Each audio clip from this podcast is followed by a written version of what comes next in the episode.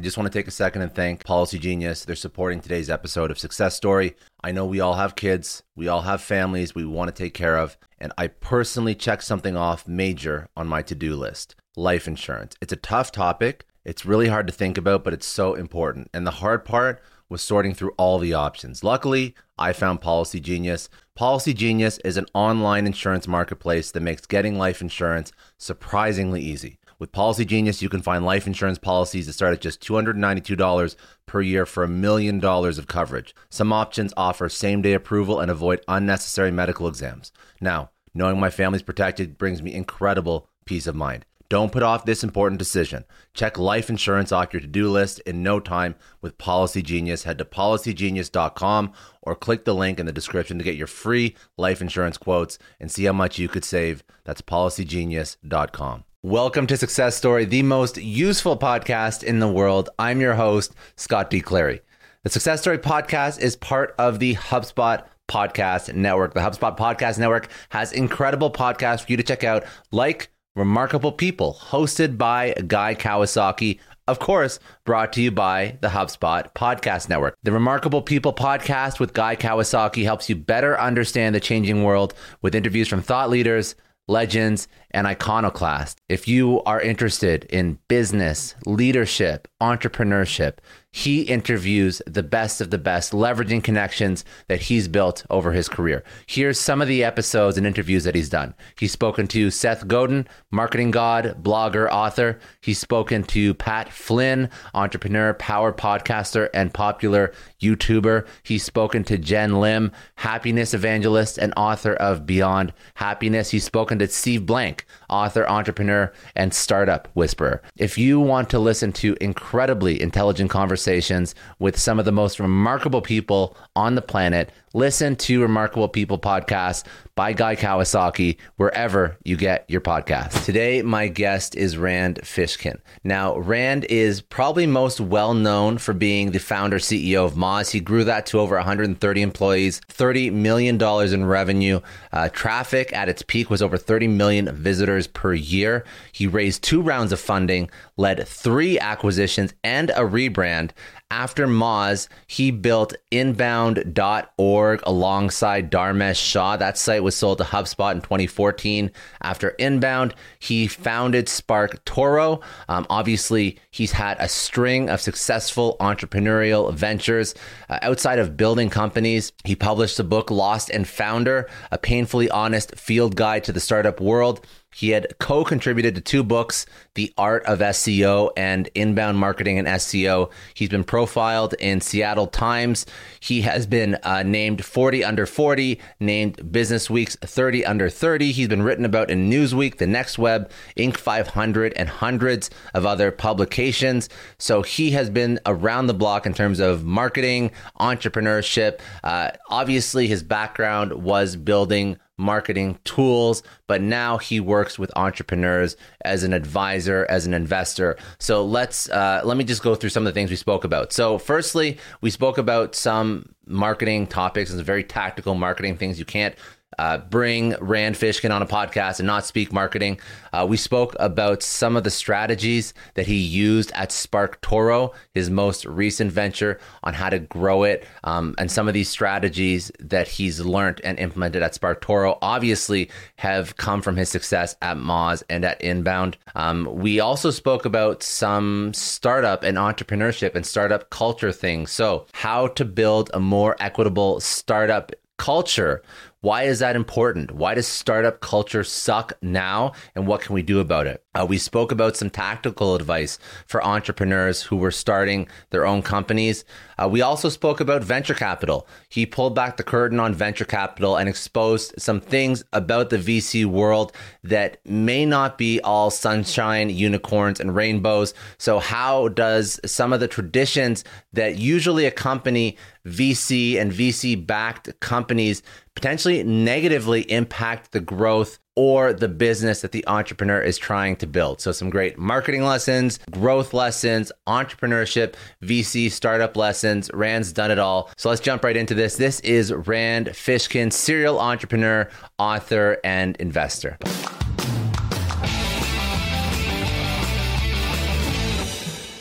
Yeah, I dropped out of college in 2001. Uh, my first job was actually working at the Wizards of the Coast Game Center. I don't know if you remember the little Pokemon cards. I 100% know what Wizards of the Coast is. Yeah. There you go. So, so they yeah. they I think they made or they they resold on behalf of the Japanese company that that makes Pokemon cards. They sold these, distributed them throughout the United States, but they're based here in Seattle. And they had this. They used to have this like big game center, tournament center for playing Pokemon and, and Magic and all the other games that they make uh, in the University District, right right near where I went to college. And so I was working there over the summer, buying Pokemon cards with my employee discount, and then reselling them on eBay and Craigslist.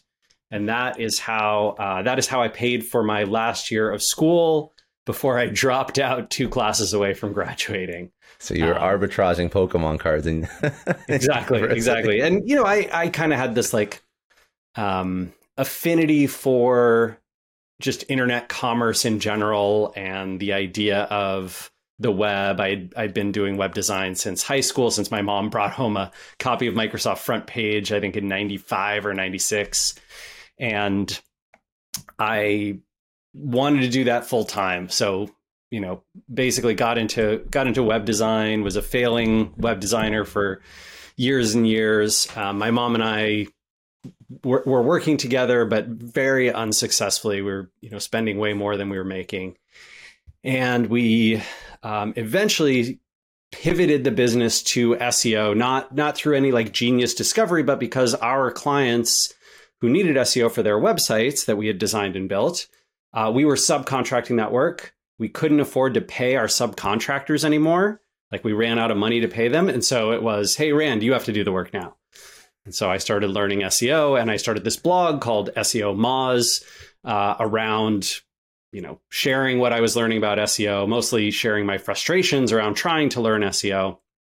And then um, that website, probably about 18 to 24 months into me operating it, started to get some real traction. And clients were coming to us not for web design anymore, but for SEO. And so we, you know, um, pivoted the business essentially entirely to that service model. Uh, and at that point, things started growing. You know, I was getting invited to speak at conferences and events and was building like a little bit of a, you know, tiny niche of a name for myself in, in the SEO world, which was very small at the time. Um, people still thought SEO was mostly this black hat, manipulative, you know, spammy, scummy place. Um, and SEOmoz was trying trying to improve the reputation of SEO, and and over time, I think that um, eventually worked. Uh, basically, what happened, uh, SEOmoz switched to a software business from consulting. I became the CEO. We raised some funding, uh, traditional venture funding, over a few rounds. Uh, got to about maybe 35 40 million dollars in revenue um, i stepped down as the ceo in 2014 and promoted my longtime chief operating officer um, to the CEO role. And then I was with the company another uh, almost four years, and then then left in 2018. And the next day started SparkToro, which is in uh, audience research, and and you know very different sector, but still in marketing software. Um, in between those two companies, I wrote this book, Lost and Founder, which a lot of people have read, and and obviously, you know, you're uh, you're part of the world of of HubSpot, right? So I um, I detailed in that book the offer that HubSpot made at one point along Moz's journey to buy the company and sort of all work together, and and um, that I I turned that down, which was in retrospect a very very foolish mistake. Um, yeah, so that's that's essentially my career. And these days, you know, I'm operating SparkToro. It's a super different company than Moz. It raise money in a different way. It is um, run in a really different way. There's only three of us instead of 200 of us. Um, at, at Moz, there's uh, a very different philosophy around growth and around the marketing model um, and how we attract and, and build our uh, our customer audience and who we serve it's um, it's still marketing software, and I I like that world a lot. But I'm um, yeah, I'm trying to like we said in the preamble, Scott. I'm uh, I'm trying to not stay in my lane. So was that was not staying in your lane and something that you incorporate into building of SparkToro, doing things differently? I want to yeah. understand how you've built SparkToro. I want to understand, first of all, the inspiration for SparkToro, why you even decided to go into that lane, but uh, or that you know build that build that company, but also your growth model. Walk me through some of the things that you're doing. Okay, um, I'll try and answer the first question first, yes. and then the second okay. one second. Um, so why? Um, sorry, why did we stay in our lane, or how did we not stay in our lane? How did you? What did you do differently? What did you do differently with SparkToro? Yeah, um, uh, the list is so long that we uh, I would spend the rest of this podcast explaining it to you. What are the What are the main ones? Yeah, yeah, I'll pull out some some big picture ones. Uh, so, SparkToro is um, built for profitable long term survival, not growth at all costs, uh, high riskiness.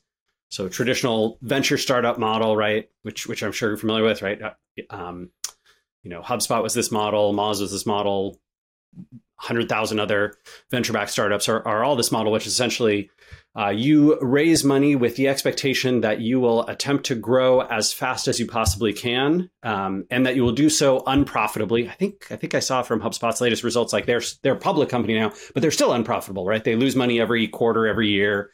Um, but the idea is that their their growth rate means that investors are willing to fund that unprofitability with the hope that eventually they will be like Amazon was after 19 or 20 years, right? Extremely profitable at some very very large growth rate because they'll be a monopoly player in their space and they'll you know remove all competition.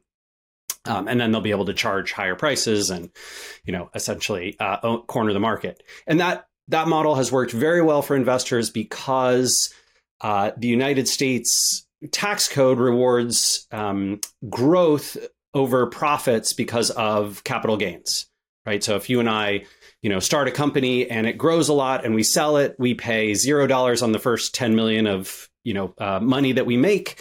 And we pay 18%, 16%, whatever on the next, you know, 10 to 100 million dollars of, uh, um, of profit that, or of, of sale revenue that we get. But if instead, every year that company kicks off a million dollars to it and we run it for 50 years, we're paying 40% or whatever, you know, maximum high tax rate for ordinary income is.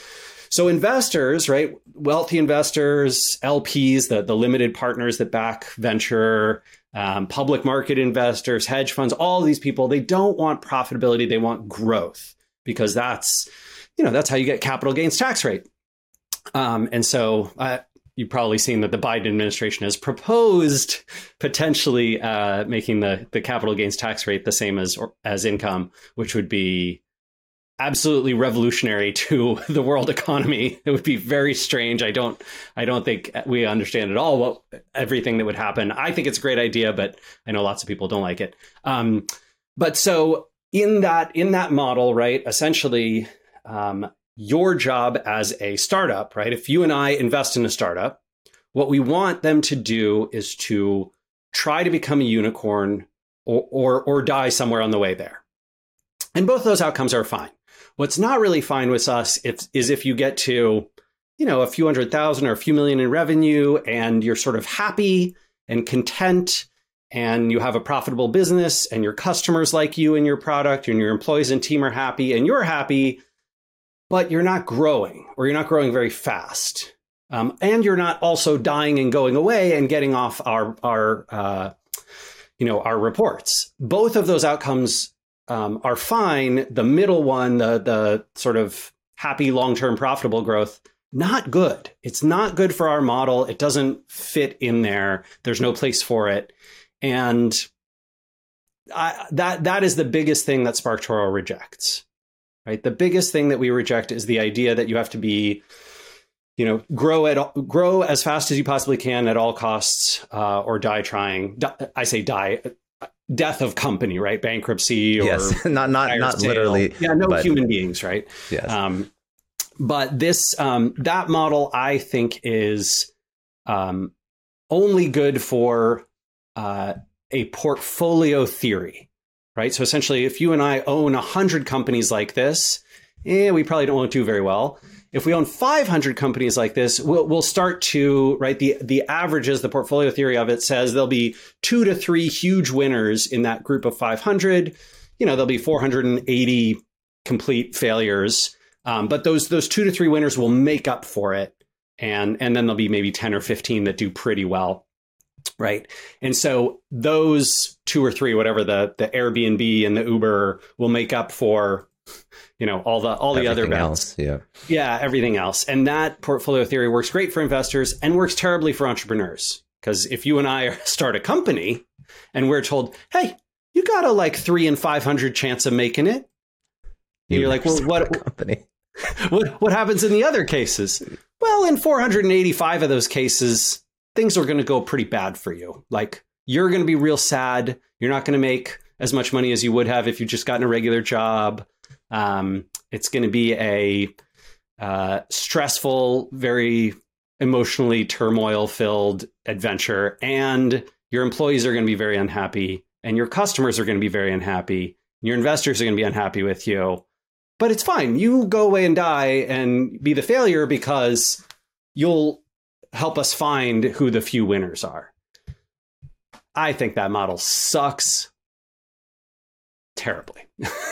I want, I want, I have all sorts of swear words I want to use about that model. You, you can swear as much as you want, but I, I, mean, I think the, yeah. I think the point is that nobody, entrepreneurs, this idea, there's a lot of ideas around entrepreneurship that I don't think are are discussed that much. And even when we were doing the preamble, it was like, okay, do you want to talk about marketing or you want to talk about all the other things that have to do with entrepreneurship? I get a lot of people talk about marketing.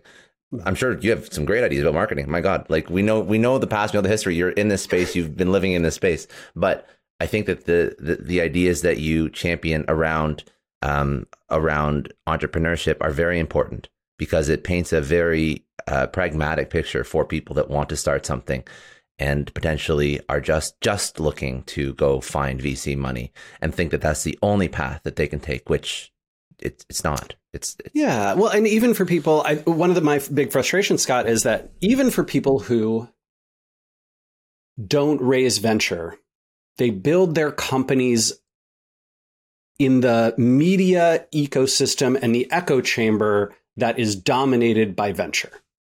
Right. And so even if you are a startup that is, you know, an agency, for example, a consulting business, um, the the concepts of blitz scaling and hyper growth and growth hacking and you know um, maximizing growth rate uh, of hustle culture, all of these things are weighing down on you, regardless of whether you are actually, you know, in that in that funded structure.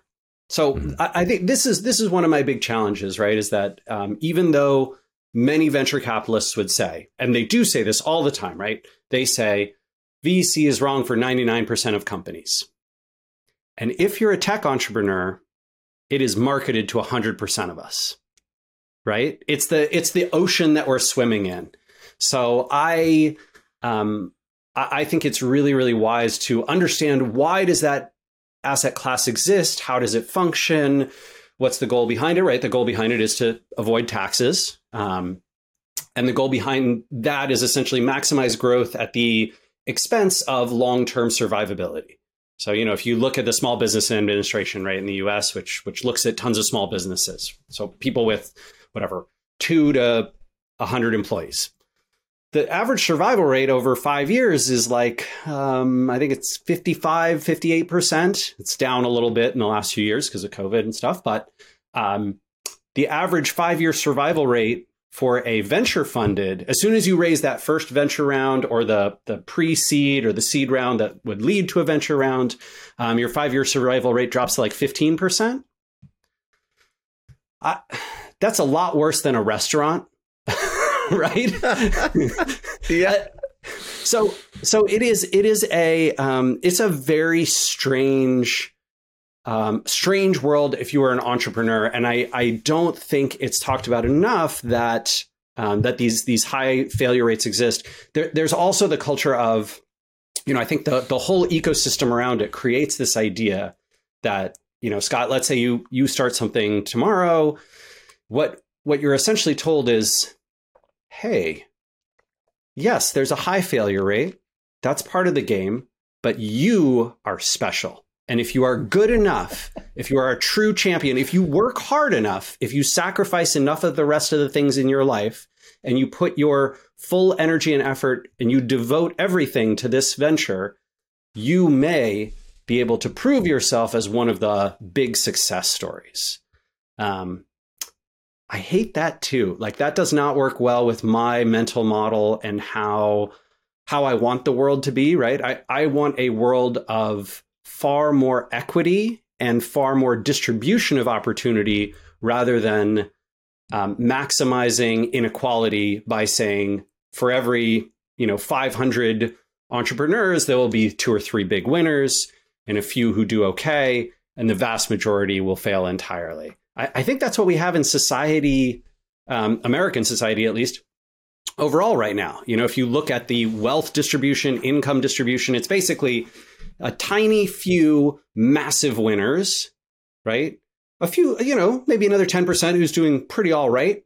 And then kind of this, oh man, you do, you know, whereas when we were born, you know, maybe, I don't know how old you are, but 30, 40 years ago, you really didn't want to be in the bottom 40% of Americans. Now you really don't want to be in the bottom 70%.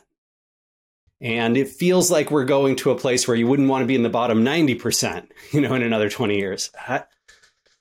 That's ugly. It's, That's it's not the world I want to live in. That's not the it's world I want to create. Ugly version of capitalism. It's an ugly version of capitalism in Super that, in that ugly. wealth gap. Yeah. Yeah. Super ugly version. And look, I, you know, I think um, extremely highly of a lot of people who are in that world, right? I have a bunch of investors who are venture back. Dar- Dharmesh Shah, Dharmesh, the co-founder of HubSpot. Yeah, he, he was he was the lead investor in SparkToro. He's been my friend for forever. I love that guy to pieces. I think he's a wonderful human being. I don't love the model of investing that he generally does and supports, right? And he's had obviously an incredible success um, with HubSpot and, and and with venture backing. I know he thinks highly of um, HubSpot's venture investors from years ago, and he invests in a lot of startups that go on to raise money. Um, but I don't, I don't, I don't love it. Um, and I, I think, I think in order for us to change that, we have to have lots and lots of role models that are showing a different path and doing it well. And that's yeah. that is the most fundamental thing that SparkToro is trying to be is a role model for a different kind of path. So we are doing our marketing differently, we're doing our growth differently, we're doing hiring differently. We think about what we want the next quarter and the next year to be differently. We technically we are growing at a rate that a venture investor would be excited about but we don't have to be. It's almost unintentional, right? It's sort of like, oh, well, look at this happy accident that is going along. You know, SparkToro is going quite, well, especially at the moment. I'm sure we'll have some down months in the future, but um, yeah, that's not our goal. Is not hyper growth. My goal is to work 30 or 35 hours in a week, right? I want French or Italian hours. I don't want American hours. Um, 100%. Yeah. All right. so let's, I mean, let's have you been down. to Italy? Like, of course, I know exactly what you're talking paradise. about. If I remember last time, last time I went to, um, I, I was, I was last, last European trip was Vienna, Austria. And, Ooh, and yeah. the, uh, I was on my phone on a Friday afternoon and everybody was looking at me like I had three heads like the fact that I was on my phone on a Friday afternoon, it was just a regular. It wasn't a holiday. It's like, what are you doing? Like, what? What, what, are you? What are you working on? it's totally different. Yeah, yeah, yeah. Get off your phone. Look, look yeah. at the beautiful sunset. Look at this incredible plate of yeah. pasta before you. Let's go to a vineyard. Let's go drink. Let's go eat. Get Let's, an espresso. Get an aperitivo. That's. So. I, I mean, I I don't think I don't think that at the you know, at the end of my life, I'm going to look back and say, I wish I'd made more money. You know, like I just can't see it. I just cannot. I wish I, uh, I wish I'd grinded harder. I wish I'd yeah. hustled more. like I don't, I don't think those are the things I'm going to be thinking about. Um, I think it's weird that there, pro- maybe there are people who will feel that way. I don't know. I don't think so. I, well, I think that that's why you have to find a way. Okay, so let's let's break down. I want to break down some some tactical advice for entrepreneurs on yeah. on how they can build a company like SparkToro because oh, everybody, like you said, is marketed and they're they're in this ocean of VC investment. Or if not VC investment, then okay, I have to bootstrap, but there's not a lot of bootstrap success. There are some, but I mean, there's not a lot. So how yeah, do you yeah, yeah. And, how do you do it? And these are not the only two options, right? There's a whole bunch of stuff in between that is poorly understood um, yeah. and not well marketed and and not um, it gets very little press gets very little media and and for obvious reasons right? It's just there's not that much of it. And also um, it is rarely the case that those people have power influence and wealth to impact media in the same in the same way right? So uh, so what i would what i would urge folks to think about is in the structure of your company you can um, raise money from investors, private or crowd-funded, in ways that let you build the kind of company that you want to build. And there are supportive groups of investors who are like like myself, right, who are looking for opportunities to fund um, companies that have a hey, we're going to exist for a long time. Our first priority is sort of paying back our investors their initial sum. This is this is how the SparkToro model works. Um, we raised $1.3 million from 35, 36 angel investors. They're mostly folks, um, uh, gosh, from my personal network over the years. So you, for our model, you do need accredited investors, but there are innovations on that model that'll let you crowdfund this this same sort of thing. Um, you can look at what Sahil Lavingia did, um, SHL on Twitter, and he, you know, he he basically built a fund structure that that's a little more crowdfunding style. But um, those 36 investors put in between 25,000 and $100,000 each. Uh, and our goal at SparkToro is essentially to become profitable, which which we have been for a while now, and then pay back that 1.3 million. At which point, everybody gets to participate pro rata, meaning to their amount of shares in profit sharing. So if we make you know $100,000 in profit for 10 years. Uh, everybody, you know, all the investors get to split whatever it is, 35% of those profits, and founders get to, and, and employees get to split the other part. Uh, hopefully, right? Our, our hope is that SparkToro is a several million dollar a year business, maybe even a $10 million a year business, and that our profits are seven figures, right? And that we can pay out that money every year annually, and that compounded over time, SparkToro will actually be one of the best, maybe the best performing investment in our investors' portfolio. And the only downside, the only shitty thing for them ordinary income taxes. right? They'll have to pay ordinary income taxes on the money that SparkToro makes them. But if you can find, you know, sort of um, tax progressive investors, right, who, who believe in this, that the one nice thing is if and when SparkToro ever does sell, right, if it if it if it's acquired by some other company in the future, good news on that money, our investors will get capital gains. So, so, so you set up multiple exit options or no exit options or that are no still profitable. Option. Yeah, exactly. And what's and what's the goal, right? The incentive for us is essentially keep costs low, get to profitability, maintain profitability for a very long time, keep our team happy, keep our customers very happy, invest in true long-term thinking, right? 10, 20, 30 year thinking because we don't have to worry about 18 months from now we're going to run out of cash how do we get our burn rate down far enough that we can survive or how do we raise our next round of funding? Because realistically we have to raise our next round of funding. And that is virtually every startup i've ever been involved with is our you know we have this many months left of survival. Um, that i i find that model incredibly tense and i don't think it um, predicts the best performance from you and your team that right? They'll, there are people who will say, "Hey, it keeps the entrepreneur hungry. It keeps the team hungry. They know that they're out of a job, that they're screwed, that their life is, you know, doomed to be bad, right? That they're not going to have health insurance and like they're screwed in life. But if, if you don't. think about that, if you think about that, that's the way that the person that you're partnering with for your future is thinking right off the bat, you'd be like, I don't want this. I don't want to work with them. Yeah. You don't want to work with someone who basically says, "Hey, if you don't um, reach these milestones and and get that hyper growth going real real fast, um, your life is going to be bad." And that's what I want for you. yeah, that's not fun. And that's why and that, the biggest issue is that people don't realize that their version of entrepreneurship is is not like that version of entrepreneurship is not what it has to be and it's definitely not what they want until they've taken on that first round of funding and now they're now they're stuck. They're stuck yeah. with these people that they can't get out. And that's the number one thing I tell people. Like if they're looking to raise money, like you better be damn sure that the people you're getting into bed with are the people that you want to work with long term. And well, I think that uh, early on they don't think. They don't think through and they just jump into whoever's going to give them an offer. And that's scary.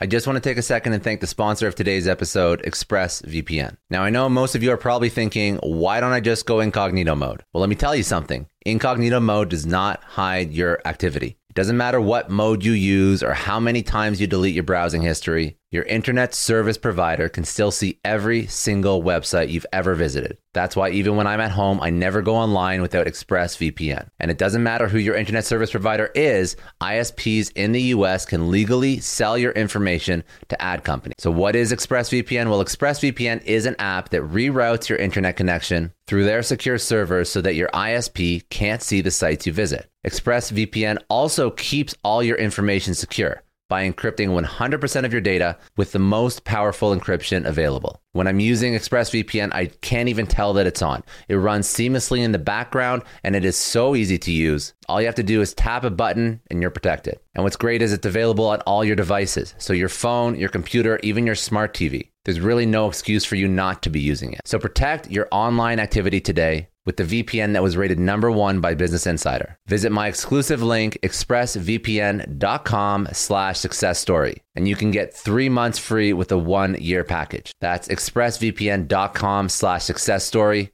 expressvpn.com slash success story to learn more. So I just want to take a second and thank the sponsor of today's episode, HubSpot.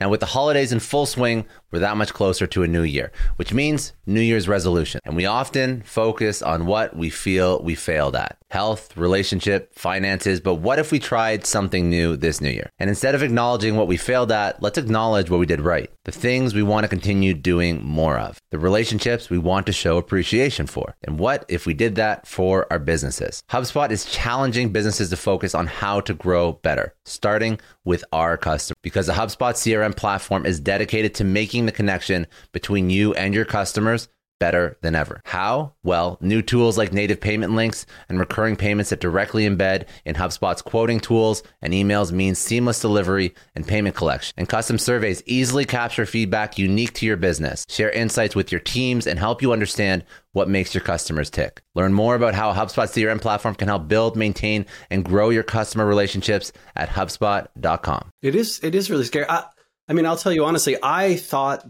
the world of Moz's investors. I still think that in the venture world, they are some of the best investors that you can find, right? They, um, you know, they're very entrepreneur friendly. They leverage their networks on your behalf. They'll give you all the advice that they can. They'll take time for you on personal issues as well as professional ones. They're, you know, um, emotionally smart people. They they they clearly cared about me as a human being, not just an entrepreneur it's not the individual right? The person that that investor is not the problem. When you meet with them they're going to be friendly. They're going to care about you. They are a real human being just like you. The problem is the incentives. The problem is the model. Don't I, I i'm trying not to blame the individual people inside the model for the way that the model works right? Because it's not this investor screwed me. It's this investor just could not can't realistically break out of the incentive model that they are given and treat me differently from how their you know financial goals are designed right? Because they have investors too. They have lps those lps expect the valuations on that you know sheet every whatever it is every year that the reporting is done by the venture firm. So it's the model man yeah, and I think that um, the uh, the issue is further propagated by the fact that people that are these investors they make their money from other investors that were part of this model, and that's the model they know. And it's just it's yeah. self fulfilling prophecy, man.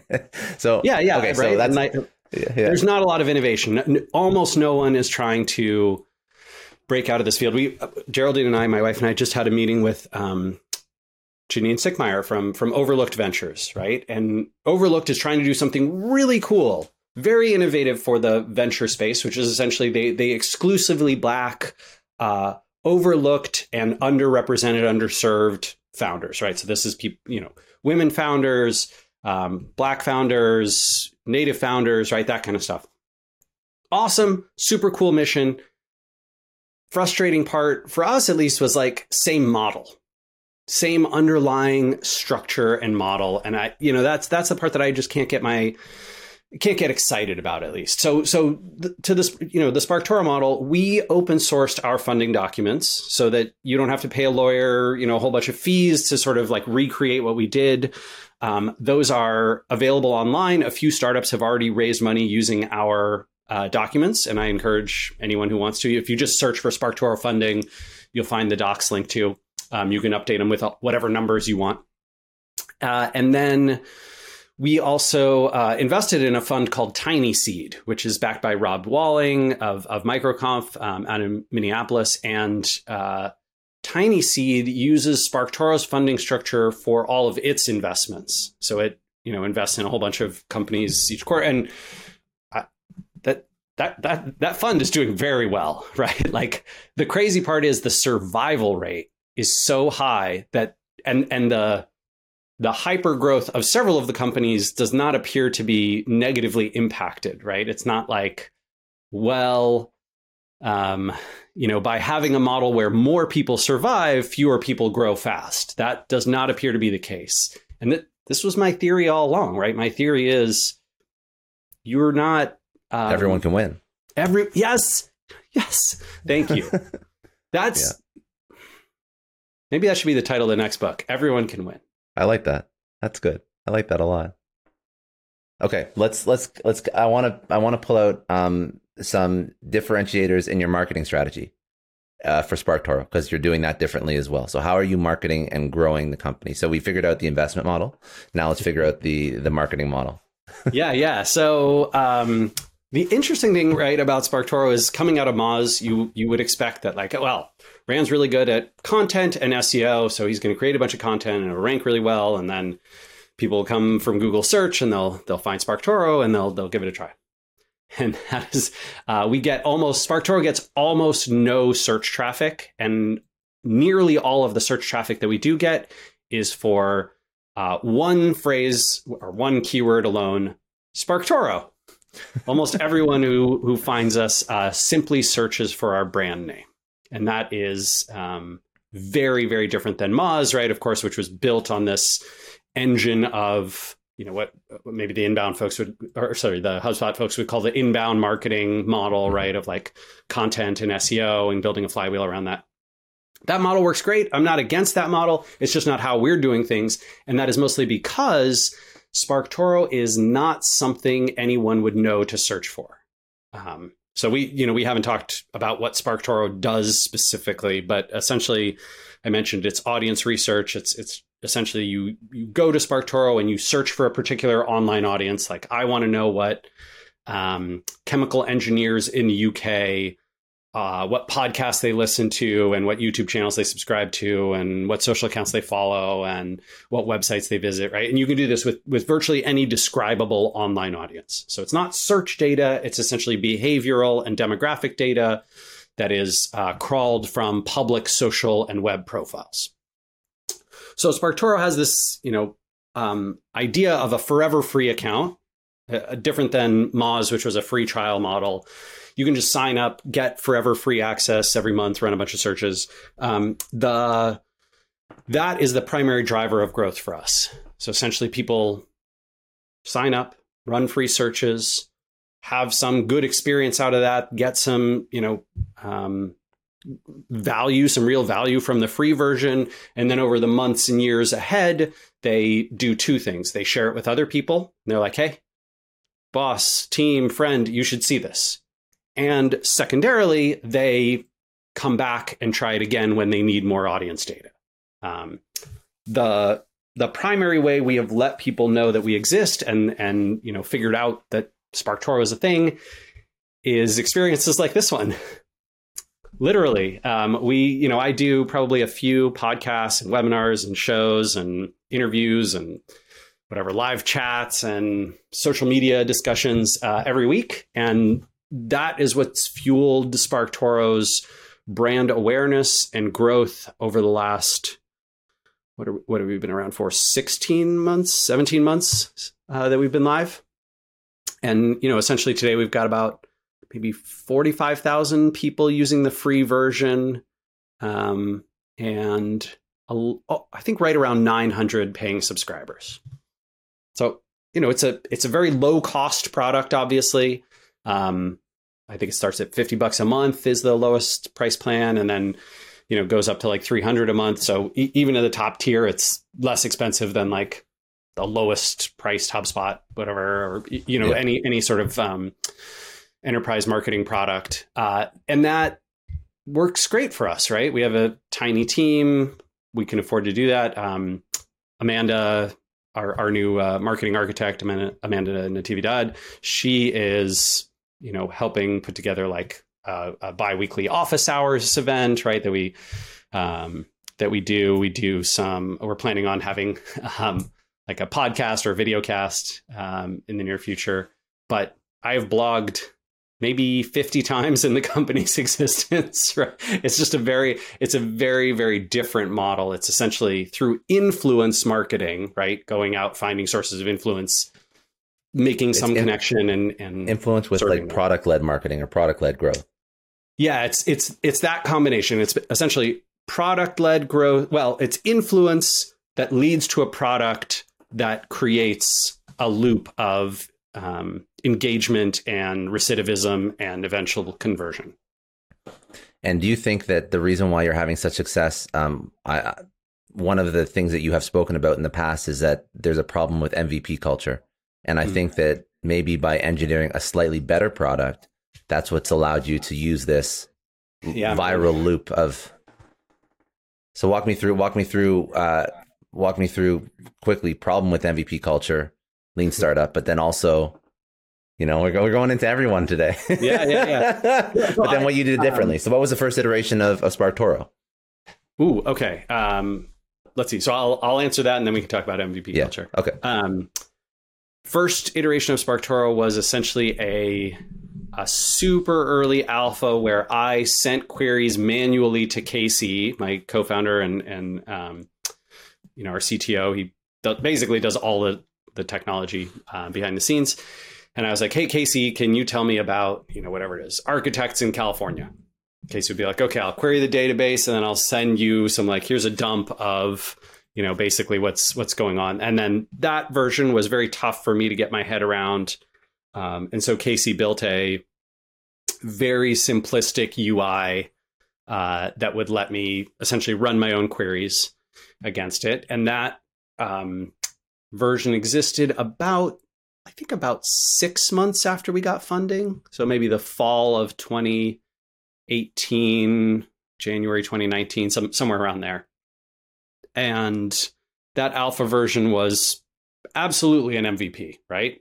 It was, it did a, a, a similar thing to what SparkToro does today, right? So it was like the the early nascent version of it, but there's no way in hell I ever would have launched that publicly.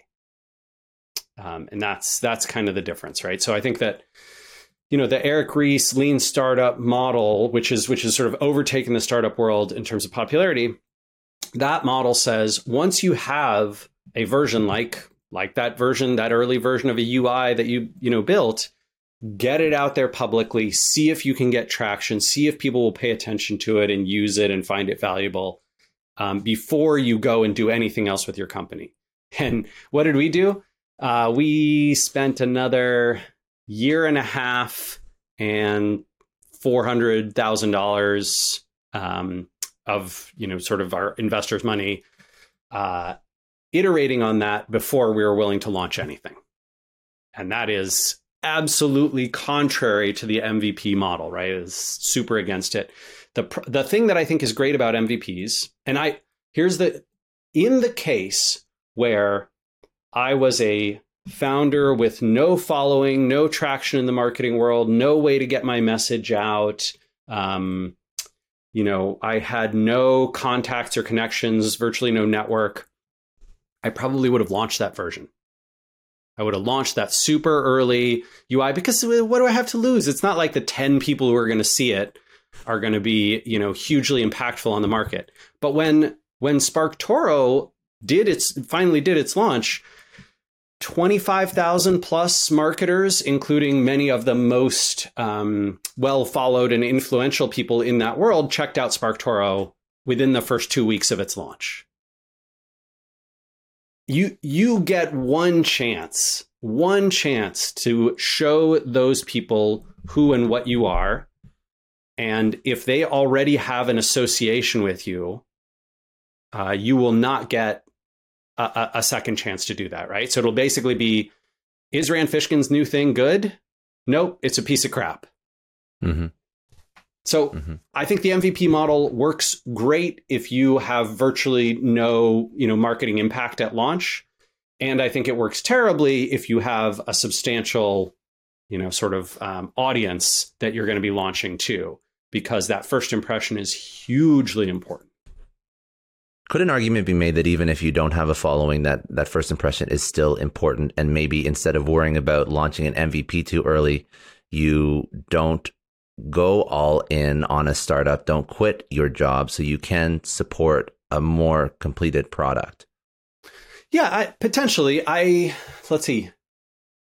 the The way that I like to have my cake and eat it too in this scenario is many alphas and betas with private groups of people who are invited to test something behind the scenes. And then once they are so crazy excited about it and they're obviously using it and that usage rate is high and they're coming back to the product again and again and you know they're telling their friends and asking if they can invite them then you launch right? And so then essentially you get the benefit of both things. You get hey yes i have some people who are testing this and playing around with it and validating whether it's good or not and also, I get the benefit of um, when we finally do a public launch, it's really exciting.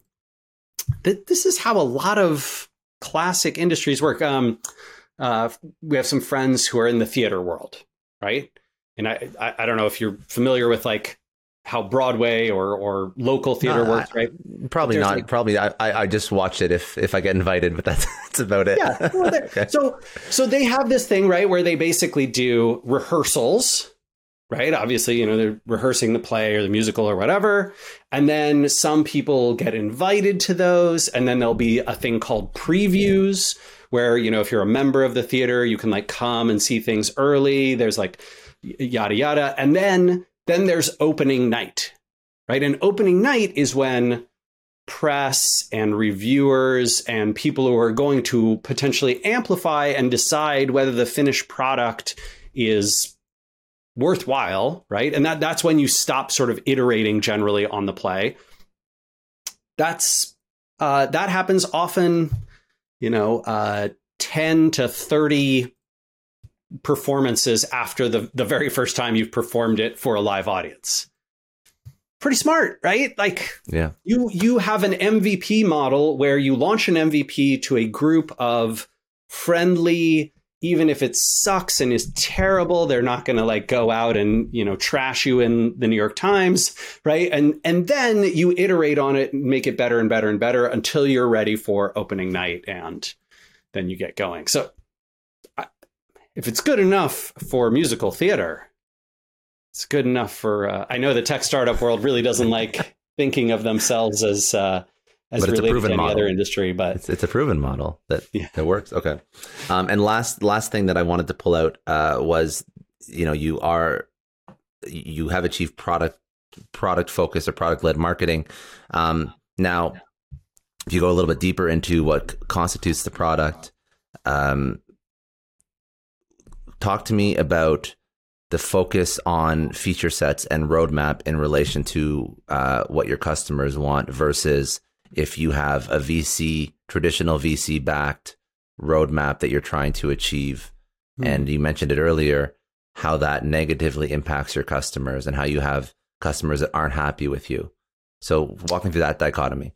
I just want to take a second and thank the sponsor of today's episode, Get Abstract. Now, if you're trying to figure out where to get information from, where to learn, where to read, there's so much stuff out there. It's like information overload. What Get Abstract does is it finds, rates, and summarizes top business books, articles, and video talks into 10 minute abstracts to help people make better decisions in business and their private lives. I know you don't have hours to kill, but you still want to learn. You still want to upskill. This is where Get Abstract really helps. Over 22,000 text and audio summaries in areas such as leadership, finance, innovation, health, and science, and many more. If you want to get to the meat of various text, articles, books, videos, go sign up for Get Abstract. You can get a free month for all Success Story podcast listeners by visiting getab.li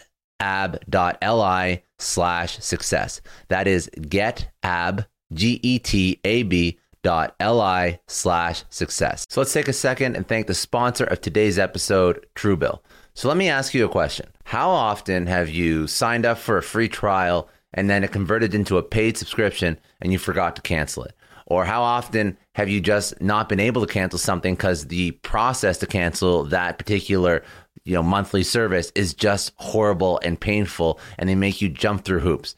Truebill is solving this for you. Truebill is letting you fight back against scammy subscription services. Truebill is a new app that helps you identify and stop paying for subscriptions that you don't need, you don't want, or you simply forgot about. On average, people save roughly $720 per year with Truebill. And it's honestly because companies make subscriptions difficult to cancel. Truebill makes it incredibly simple. You just link your accounts to Truebill and they cancel everything unwanted with a single click. And if something doesn't cancel automatically, they actually have a concierge service that will follow up and cancel it for you so that you don't have to. Truebill has over 2 million active users and they saved people over $100 million. I used it myself. I saved about 578 bucks. But that's just because I spent so much time in the past having to go back and cancel. I'm sure if I knew about them 2-3 years ago, it could have saved me like thousands of dollars by now. So stop letting CEOs and bad businesses get rich off you being unable or just forgetting to cancel. Don't fall for subscription scams. Start canceling today with Truebill at truebill.com slash success story. Go right now, truebill.com slash success story. That's truebill.com slash S U C C E S S S T O R Y. It could save you thousands a year. That's truebill.com slash success story. Take control of your subscriptions. Yeah. Uh, so first off, I want to say this is not, it, it's not a universal that a, you know, sort of the, the classic venture hypergrowth model um, structure is always absolutely negative for customers. It's just that the incentives will often create conflict. And sometimes that conflict can be healthy and sometimes it can be really unhealthy. But essentially, what you have is, you know, let's say today um, SparkToro is serving primarily uh, marketers, agencies. Um, it is serving a lot of you know consultants and in-house marketers at at teams of small and mid-sized companies primarily a few enterprises here and there but but not very many right? And in a venture model we might you know get together with our board of directors and look at the opportunity and say hey we're growing really well among this smb set but that's not where the dollars are flowing in the global economy. Like the you know because of the the, the structures that we talked about most of the dollars, most of the revenue is going to the very big companies. And so the question isn't how do we get 10,000 more SMBs on SparkToro? The question is how do we charge 10,000 times more to Amazon, Microsoft, Facebook, you know, what, Deloitte, uh, you know, the, the, a ton of big companies um, who are going to use SparkToro in the future. And so what we want to instead do is start to move up market go enterprise, build a sales team, um, make the product ideal for them. That doesn't necessarily mean that we're going to make compromises and do bad things for our SMB customer set, but you can see where the tension comes into play, right? The, the mm-hmm. roadmap is essentially focused on how do we get to the next level of growth rather than how do we keep making these customers that we're already serving happier and happier? How do we make them more and more successful? And by making them more successful, you know, over the long term, we have confidence that SparkToro will be a better company for lots more people like them and that they'll stick around longer, right? And that kind of stuff. This is the this is the big challenge, right? And I know that um, HubSpot, for example, had lots of conversations around this and had, I think, very healthy conflict around, you know, do we serve existing customers? Do we go from serving marketers to serving salespeople, right? And, you know, does that take our eye off the ball in terms of this? At my old company, Moz, we had this discussion a bunch, Scott, and decided, made the absolute worst wrong decision, which was, hey, we need to move away from being just SEO and serve all these other marketing practices as well. You know, content marketers, social media marketers, email marketers, press and PR, uh, uh, public relations marketers, all that kind of stuff. So let's build a platform for all of these, our own metaverse. I think that's the new thing everybody calls it. Um, and uh, and and that basically we did that at the worst possible time because SEO was growing so fast and our competitors took advantage of the fact that we had taken our eye off the SEO ball and were like, hey, we're focused on this. And a lot of people moved from Moz to Ahrefs and SEMrush and, and, and other competitors. Uh, and, and Moz lost its market leadership position as a result. Um, so, hey, it, you know, it's one of those things where it's like high risk, high reward. Um, I like the model right now of how do we serve the customers who are finding SparkToro valuable better and better every month? How do we iterate on that? You know, maybe we have some visionary ideas that are, you know, no one asked for this specific thing, but we think it's going to be really valuable to those people. And so we try and build that in addition to building the things that that we know are being asked for, right? So the biggest thing that people are asking for right now is more language support. They want German and Spanish and French and Italian and you know Japanese and all these other languages, right? In in the product, we don't currently support those, so Casey's doing a bunch of work to support that. And then we have a visionary idea that maybe people will want to not only search for an audience but also track it over time and sort of see like, oh, okay, my audience is changing in these ways. They've started following these new podcasts. They've started using these new hashtags. They've started talking about these new topics. They've started uh, sharing this new content we think that a lot of marketers will be interested in seeing that, but nobody asks us for it. Nobody's like, "Hey, I want to track my audience over time and like get graphs and data of what's changing." So that's a, you know, an intuition. It's it's a vision for where where the product could go. Um, we're building both these things. And and last point on just some some startup lessons or or thoughts on startup culture. Um, and then I want to go into some just some rapid fire to pull out some some insights from your career. How do we build? What what are your final thoughts on building a, a more equitable uh, startup de facto culture versus what it is right now? Yeah, so I I think there are. Um, this is a really big question and a and a tough answer. I know, right? but I know it's something that you're passionate about. That's yeah, why I want to passionate about. And and you know, there's also the the difficulty of like, all right, let's get the the two white American cis, straight, you know, um, able-bodied white guys together and um, and have them discuss this, these topics. And that you know that alone has its problems, but um, I, do think that that those of us who have benefited from historical inequity uh, have the lion's share obligation to help fix the problem, right? We, maybe we ourselves did not create the problem, although arguably I think we, we could say we probably have contributed to it, but we absolutely have to be the solution. And so um, my feeling is you can't do this without uh, recognition of the fact that like you, you basically have two options um, in your belief structure right? You can either look at the current state of, you know, generally the world at large, but but even just like focused in on um, startups and technology and marketing in the United States, and then say, well, either it is the case that uh, almost all of the best and most talented, most qualified people uh, happen to be white men who look like us, right, and, and have like our profiles, or there is uh, bias in the system right? I think there's definitely bias in the system. I think uh, that's it's, it's exactly. not really an, an, argument, but yeah, I've even so, spoken so to. Uh, in order to yeah. in order to think the other thing, you have to be deeply misogynist and racist, right? You have to be like at your core a uh, have this horrific hatred of others and and a belief in the superiority of a of a very certain kind of person.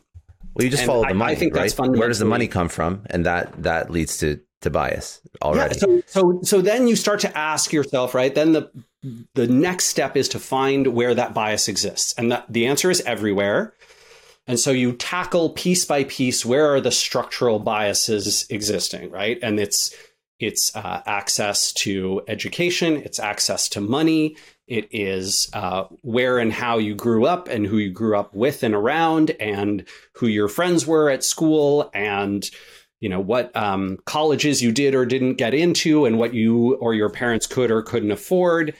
And so fixing those things is part of our challenge. And then the other part of our challenge, I think, is to say, um, let's start to recognize that talent is equally distributed, but opportunity is not.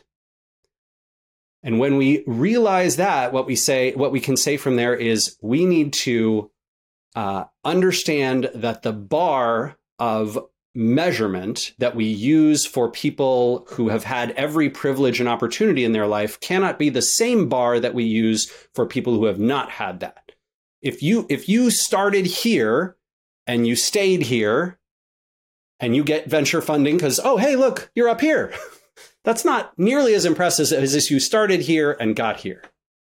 Right? That that is you made some progress. But if you look at the background of technology founders, uh, in the startup universe, you will see that almost, I, I think it's more than 90% come from backgrounds of top 10% wealth.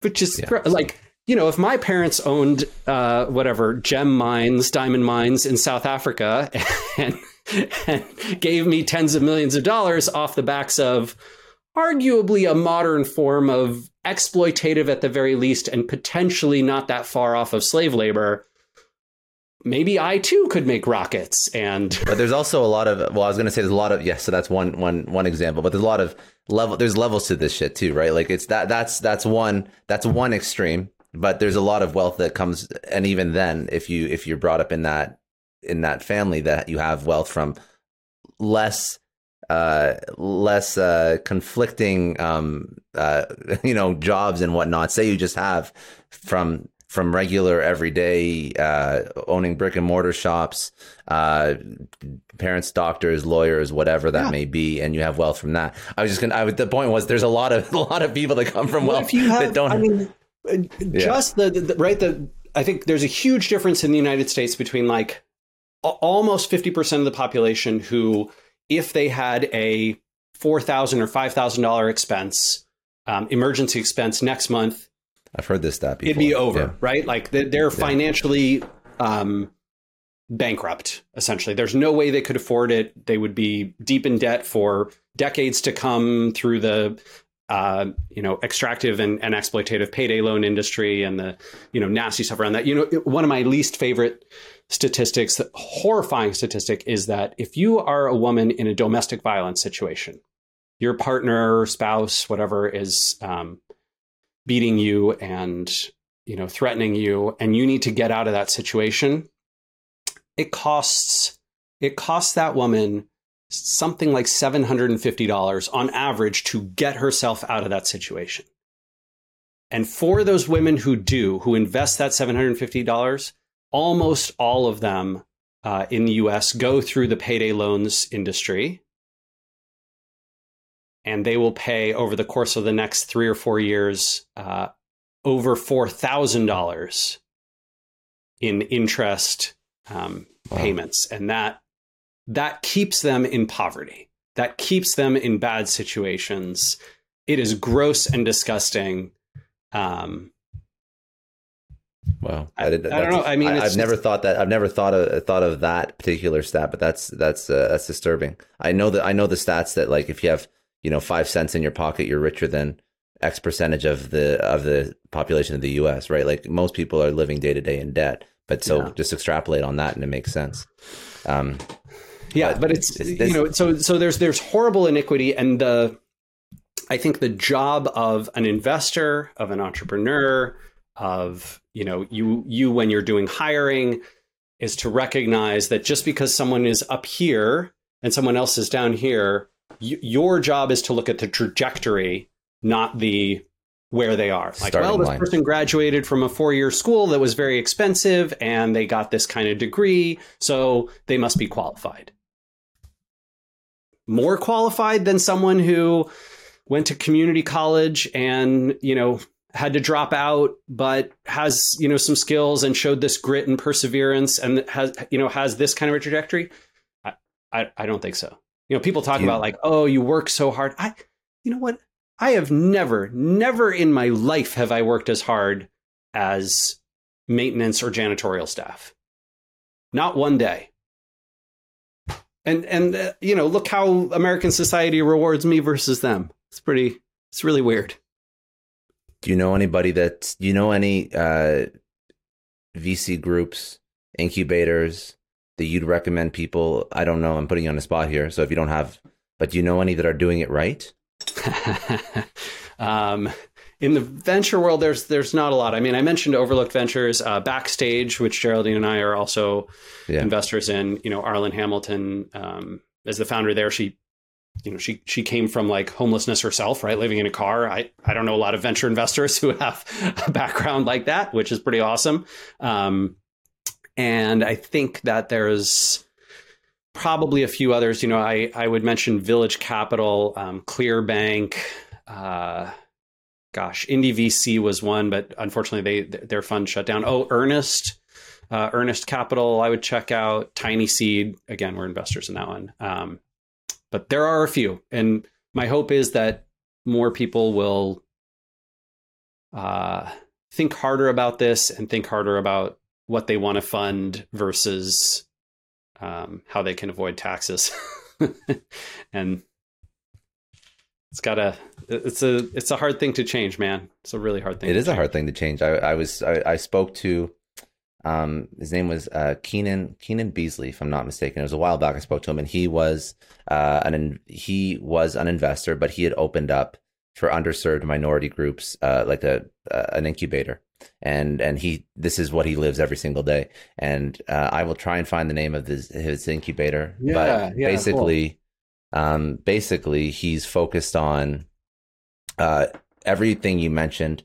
So all the the network, the connections, the the family you grow up with, those relations, and it was something along the lines of like there has been, it was some incredible stat. It was like there's only been one investment in a black individual at a seed stage for over a million dollars in the history of the U.S. It was something like so insane that I like I couldn't believe it till he actually proved it. Like it yeah. was just unbelievable. And I, I hope my stats are right. But if you if anybody, if anybody wants to look him up and uh, yeah, Keenan yeah. Beasley, he's the uh, he's done a couple things but he uh, is focused on, and I had him on a while back now, focused on everything that, that Rand you just spoke about, and his venture is called Venture Noir, and he has yeah, some really cool. shocking stats. But uh, he's a really fascinating. Yeah, yeah, so a really um, interesting guy. But I, I, think the you know the other thing that you have an obligation to do outside of whatever tech startup world, outside of you know our our little universe, is to in my opinion, if you recognize this historical iniquity, you have an obligation to try and fix that. And uh, and that means doing it in your everyday life and in your civic life and in your voting and in your uh, charitable contributions and in your um, you, you know in your in, in, who you network with and how you help them. Um, so look at you you know every everyone has their biases and their options around this stuff but it's it, it's pretty hard to like break out of your you know cycle of oh well this is my friend group that's who i want to help i i don't i don't really think about you know how am i going to make friends in other communities and how am i going to get more people in my network who don't look like me and how in am I going to help them?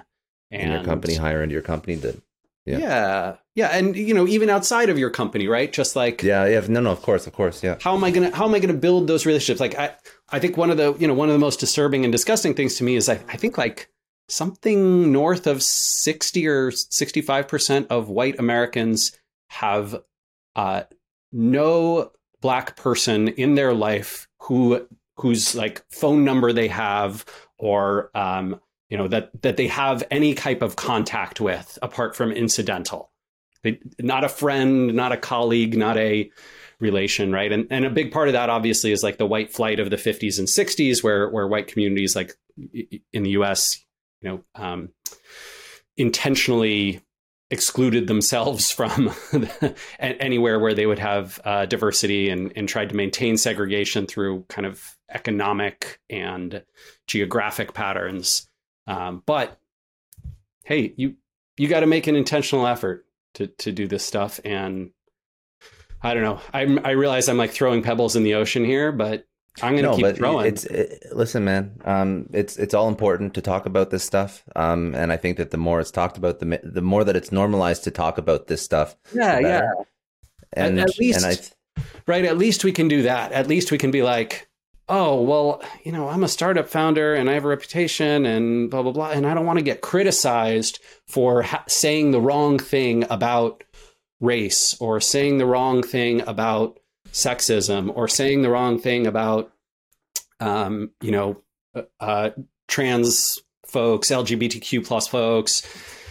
You know what? You, you got to at least start to get comfortable with these conversations and and be willing to make some mistakes and apologize and be like okay i'm sorry i'm still learning i'm going to get there.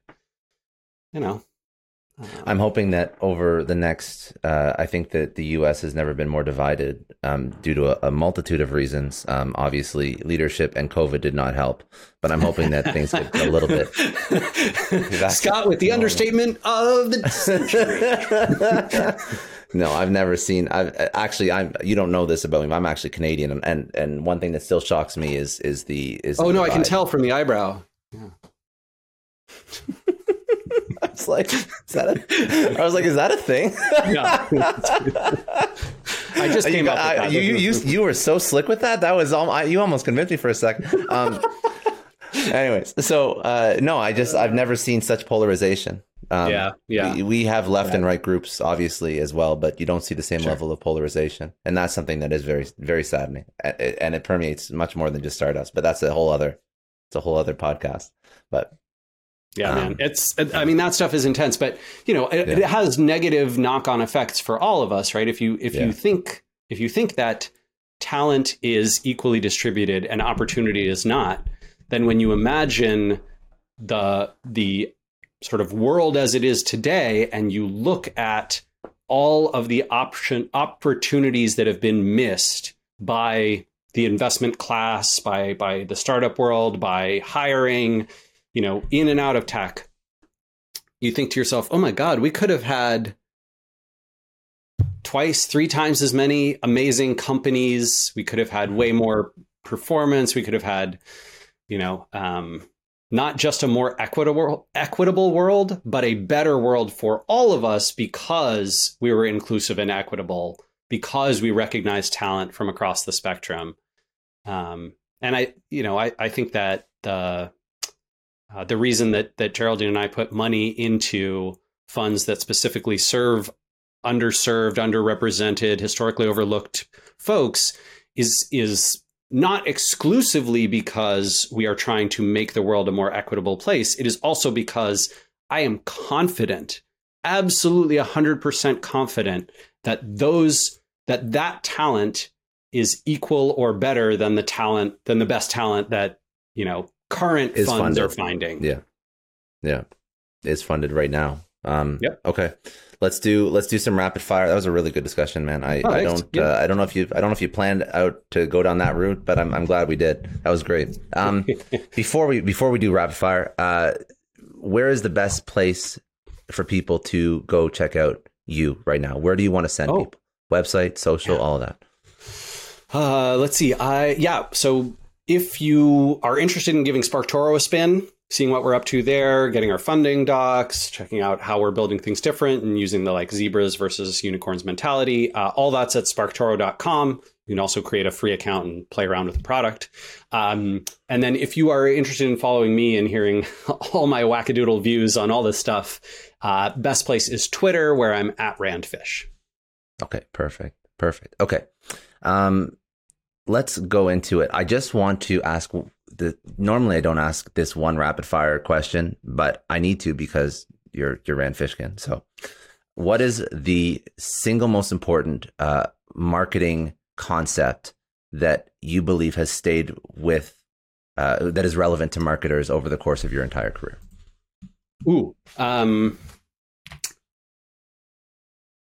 things that are more measurable will get more investment and therefore are more competitive and therefore are less likely to provide an advantage. So, paid search, uh, paid social, um, display advertising, per- basically what, what's called performance marketing, hyper measurable. Almost everyone puts a bunch of money into it. Almost no one can get a competitive advantage out of it. Versus a lot of organic channels especially things like press and PR and, and influence marketing and going on people's podcasts and speaking at events, almost impossible to measure. Therefore, very easy to build a competitive advantage. That's great. That's that's that's something. That's a whole other spin on where to focus on marketing. I mean, what do you want, right? Do you want to be yeah. able to prove to your team, to yourself, to your investors that your dollars are returning you you know some amount of money for every investment or do you want the best performance? It's always the best performance. It's always yeah, i mean I, I personally am willing to not have it be proven to me that my marketing dollars are working in exchange for a competitive advantage. And almost no one's willing to do that which is awesome for me because it makes all those channels way easier. I love it. Great. Amazing. Um, okay. One uh, the largest challenge you've had in your personal or professional life what was it and how did you overcome it? I think the biggest professional challenge for me was separating my personal identity from the identity of my previous company, Moz, and just just um, believing that I could be someone, anyone, anything worth anything outside of how well or poorly that company did. That was the biggest challenge. I think I think I'm probably there today, but I um, it was like a 20 year slog, man. Um, that's something that I think a lot of people have trouble with, regardless, even if they're not yeah. building a company. Their their own self worth is tied to their career. Yes, separate. That's... I mean, I think this is particularly true for um, for men that like you know the the world sort of tells you that you're supposed to be valued based on what you do professionally and how much you earn and what field you're in and how it's going. Um, breaking out of that is real hard. Mm-hmm. Um, okay, so what would be one lesson that you would tell your 20 year old self? oh God, only one. Only one. You got to pick. This is the. Ra- it's supposed to be the first thing. First oh, thing that rapid comes fire to mind. Okay, not... rapid fire answer. Hey, twenty year old Rand. Here's this book, Lost and Founder. Just read that. You'll be good. I mean, I basically wrote it as here's a bunch of advice to young me so that I don't make all the same mistakes. And you know, a lot of those are in terms of like conceptualizing the business differently and how to fund it and how to structure it and how to think about being able to grow and and being able to be profitable and um, long term yeah. growth versus short term hacks, all that. Good. Um, what would be uh, uh, so? You've had lots of mentors in your life. Who was one person that was very impactful? What did they teach you? Oh, man, I mean, there have been yeah, so many wonderful folks. I, um, man, uh, so uh, a, a, great friend of mine out in Philadelphia is Wil Reynolds. He runs uh, the agency Seer Interactive. I don't know if you've had him on the show. If you haven't, you should. Uh, I'm happy to make an intro, but um, Will has taught me uh, a ton, but but a, a, huge part of what he has taught me is that the um, the confidence in yourself and the um, confidence in what you know you want to do with your life does not have to conflate to what anyone else wants or expects from you. Uh, that's a pretty that's a pretty hard lesson for me because I'm a people pleaser. I want to make everyone like me. I, I have always wanted to be that. When my parents asked me as a kid, "What do you want to be when you grow up?" I told them I wanted to be a dog because everybody always loves dogs, and people are sweet to dogs and they pet them and they're never mean to them. And so, uh, breaking out of "I want to be a dog when I grow up" um, has been really hard, and, and Will has been the biggest impact for me on that front. Amazing. Um, what would be one uh, book or podcast besides your own that you recommend people go check out? Oh man, ah, there's so many good books right now.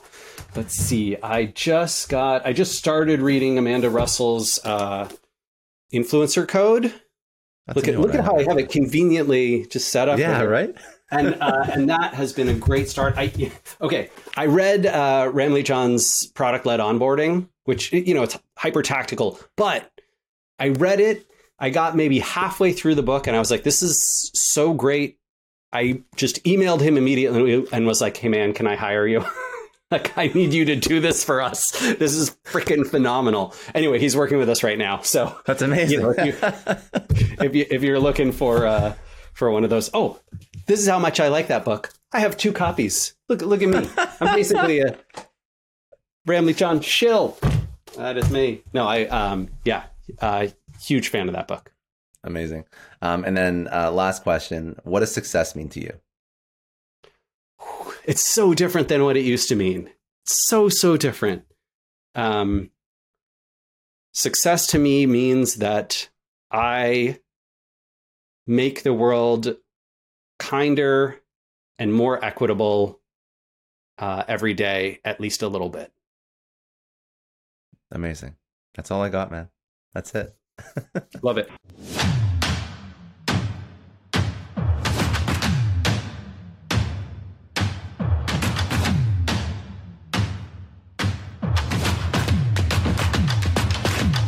I know a lot of entrepreneurs listen to this show, and NetSuite has been a huge supporter for entrepreneurs, for business owners, because there's one thing that we all know business is about making money and it's about your bottom line. And the less you spend on the nuts and bolts of running your business, the more profits you keep. But these days, everything is costing more supplies, people, shipping. It squeezes your margins. And I've been there, juggling multiple systems for finance, inventory, you name it each with its own costs and its own set of headaches. That's why I made the switch to NetSuite by Oracle. It's changed our company. Think about it. NetSuite is one of the top financial systems out there. It puts your whole business on one platform accounting, finance, the works, one data source for everyone. There's no more mismatched info. And because it's in the cloud, it slashes your IT costs. No more servers, no more updates. Just access NetSuite from anywhere. With one integrated suite, your overhead drops big time. And here's the real win efficiency. Everything's connected in NetSuite. Costs are ridiculous lately. Find a proven way to reduce your expenses and get better performance out of your team. It's a no brainer, and that's what NetSuite offers. Over 37,000 companies have figured this out already. You have to join them. Right now, through to April 15th, NetSuite's got an incredible, flexible financing plan. Check it out and see the savings yourself at netsuite.com slash Scott Clary. That's netsuite.com slash Scott Clary. I don't know about you, but the idea of being harassed, scammed, or even worse, all because somebody found my personal information online, that's terrifying. Our political opinions, our addresses, even stuff about our families, it's out there for anyone to grab. And did you know that data brokers are allowed to sell information on over 98% of Americans? It's scary stuff. That's why I've partnered with Delete Me. I personally use Delete Me. They're a big friend of the podcast because I put myself out there online. So safety is a huge concern. It's really scary how easy it is to find someone's details and information, but Delete Me creates a layer of protection that we all need. You tell Delete Me what you want gone, and they make it disappear from those sketchy data broker sites. And Delete Me doesn't stop. They constantly monitor the web to keep your information off those lists. It's like having a privacy watchdog that never sleeps. You need to take control of your data and keep your private life private by signing up for Delete Me. They're giving a special discount for all Success Story podcast listeners. Get 20% off your Delete Me plan when you go to joindeleteme.com indeed.com slash success and use promo code success at checkout. The only way to get 20% off is to go to joindeleteme.com slash success and enter code success at checkout. J-O-I-N-D-E-L-E-T-E-M-E dot com slash success. Hey everyone, I just want to take a second and thank the sponsor of today's episode, Heaven Hill Bottled and Bond Bourbon.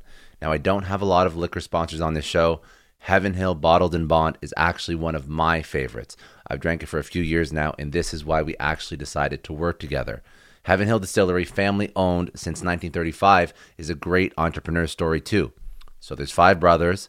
They filled their first whiskey barrels back in 1935, and their legacy still lives on today. Heaven Hill Bottled and Bond is aged over seven years.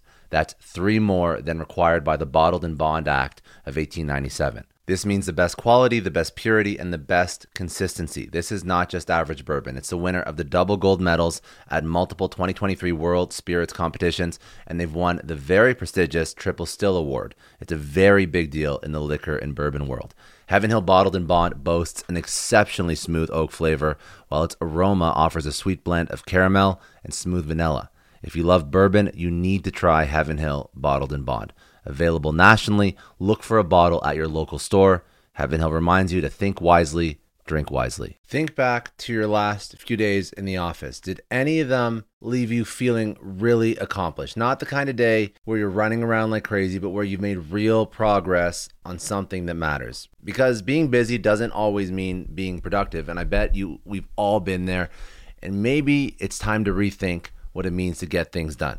Today's episode is sponsored by Belay. And what they help you do is instead of getting sucked into emails and to do lists, they help you delegate tasks and focus on big goals. They can connect you with top notch US based talent who are ready to take on those time consuming tasks that bog you down. Let's be real, there are way more important things you could be doing than bookkeeping or wrangling a packed inbox. They have virtual assistants to handle all of those pesky administrative tasks or accounting professional to take care of all your financials. But here's the best part you don't have to waste weeks searching for the right person. Belay's personalized matching service works quickly, sometimes matching you with the right talent to take stuff off your plate in under a week. Are you ready to try a different way of working? Check out Belay's list of the top 25 things you can delegate to a virtual assistant. It might just change your business and your life. Text success, that's S U C C E S S, to 55123 to get the list and to start transforming your to do list with Belay. Thank you so much, Indeed, for sponsoring Success Story. For all business leaders out there, Indeed is a lifesaver. See, we're always driven by the search for better, but when it comes to hiring, the best way to search for a candidate isn't to search at all. Don't search, match with Indeed. If you need to hire, you need Indeed. Indeed is your matching and hiring platform with over 350 million global monthly visitors, according to Indeed data, and a matching engine that helps you find quality candidates fast. You're going to ditch the busy work and you're going to use Indeed for scheduling, screening, messaging so you can connect with candidates faster. And Indeed doesn't just help you hire faster, 93% of employers agree Indeed delivers the highest quality matches compared to other job sites, according to a recent Indeed survey. Leveraging over 140 million qualifications and preferences every day, Indeed's matching engine is constantly learning from your preferences. So the more you use Indeed, the better it gets. Join more than 3.5 million businesses worldwide that use Indeed to hire great talent fast. And listeners of this show will get a $75 sponsored job credit to get your jobs more visibility at indeed.com slash Clary. Just go to indeed.com slash Clary right now and support our show by saying you heard about Indeed on this podcast. Indeed.com slash Clary. Terms and conditions apply. If you need to hire, you need Indeed.